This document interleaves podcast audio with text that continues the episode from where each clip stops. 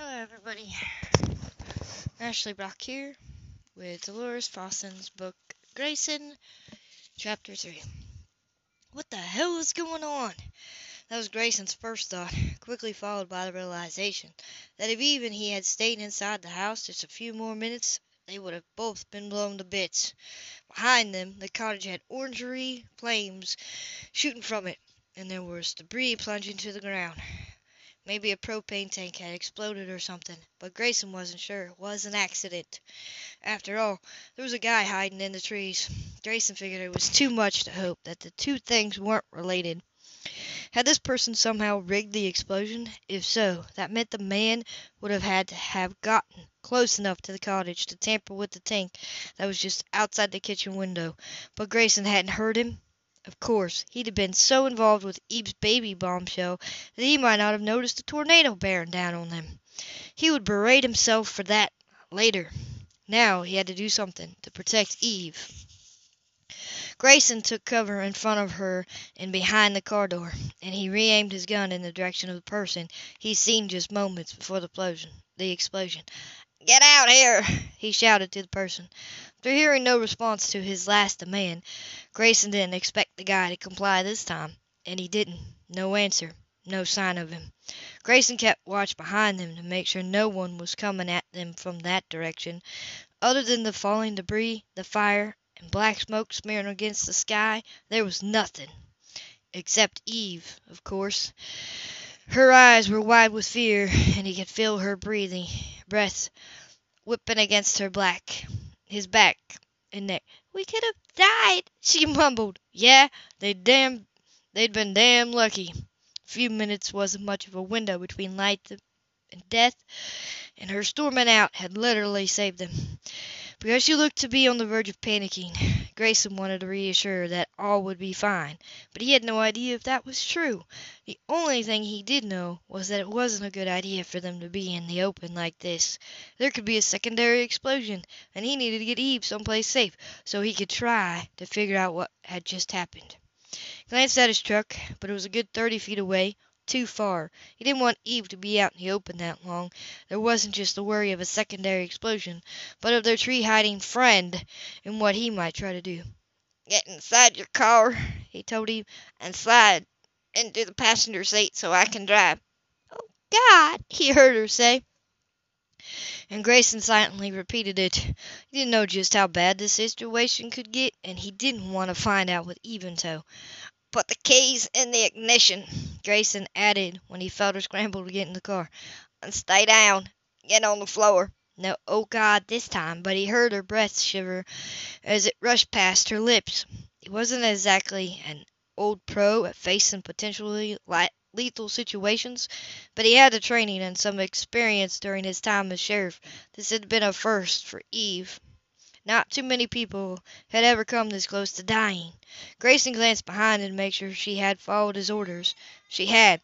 Eva had squeezed herself in between the passenger seat and the dashboard. It was safer than sitting upright, but Grayson knew a car wouldn't be much protection if anything was about to happen. Secondary explosion could send fiery debris slamming right into them. He tried to keep watch all around them while he eased into the driver's seat and adjusted it so he'd fit. He needed to put some distance between the cottage, woods, and them, and then he would call for assistance. Someone could take Eve to the sheriff's office, and Grayson could figure out why all of this didn't feel like an accident. While keeping a firm grip on his gun, he shut the car door and started the engine. Took out his phone and handed it to Eve. "Call the fire department." She did but without taking her stunned gaze off the flames that were eating their way through what was left of the cottage. It had to break her heart to see the damage, and later the full loss would hit her. As if she hadn't had enough to deal with for one day, even now, with the chaos of the moment, he still had her request going through his head. "I need you to get me pregnant."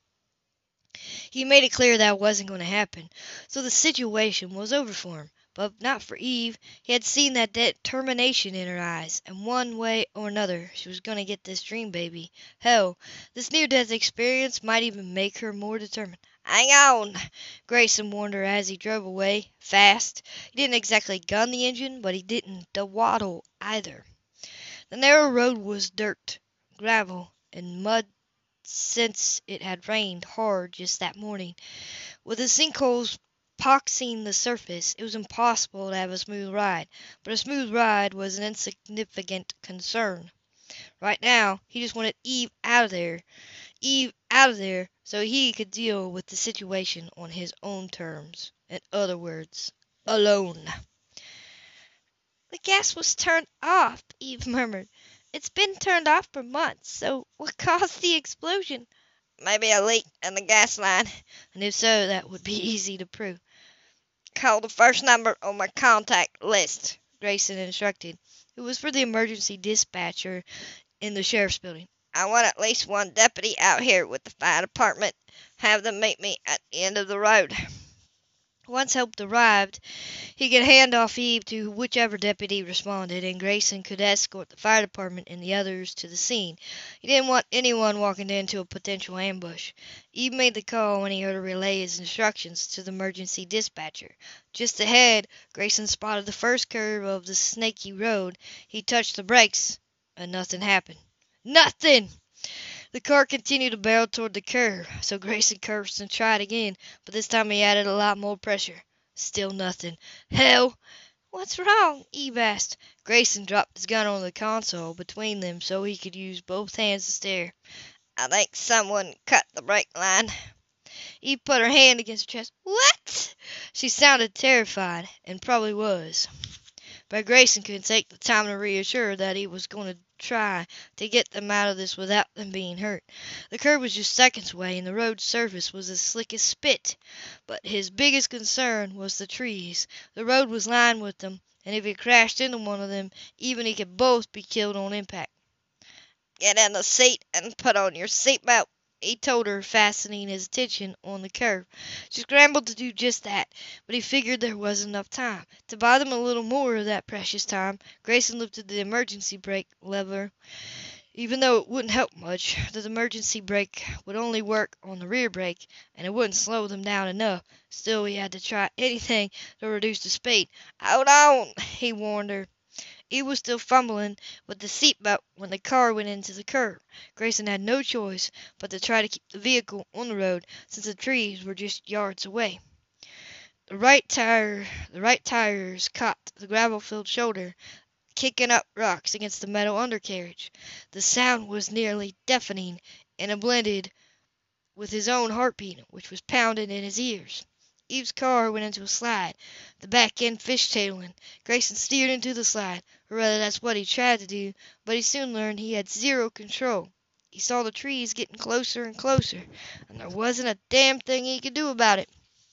For just a split second he made eye contact with Eve. Her gaze was frozen on him, with her hands working frantically to fasten the seatbelt. Her eyes said it all. She thought they were going to die, and she was silently saying goodbye.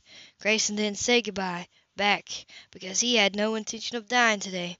He heard the click of her seat belt finally, and Grayson jerked the steering wheel to the left. The car careened in that direction, but not before the back end smashed into a live oak tree. The jolt rattled the entire vehicle and tossed them around like rag dolls. Thank God they were wearing their seat belts. He also thanked God that he was able to hang on to the steering wheel. They dodged a head-on collision, and the impact with the tree had slowed them down some, but they literally weren't out of the woods yet. The car went into another skid in the opposite direction. More trees!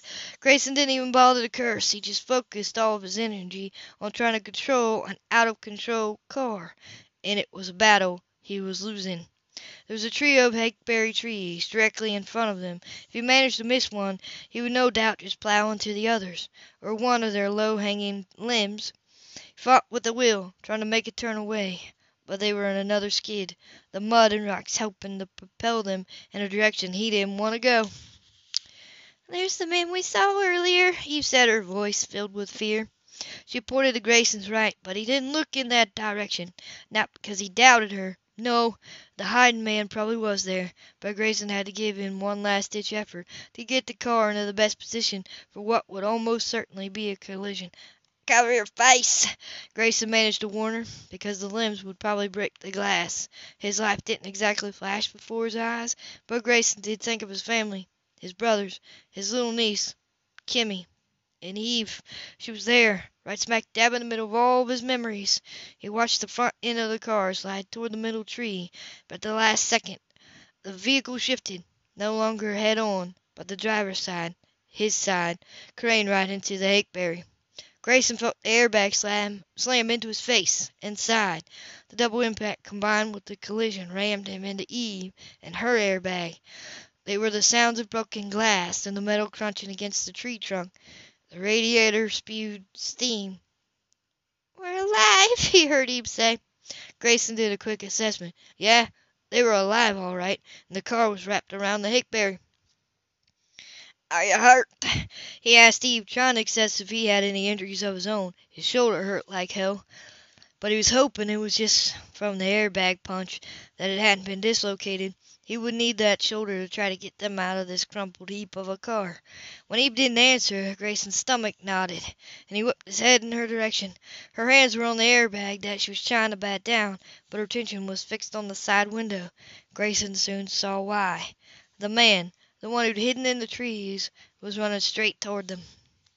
End of chapter 3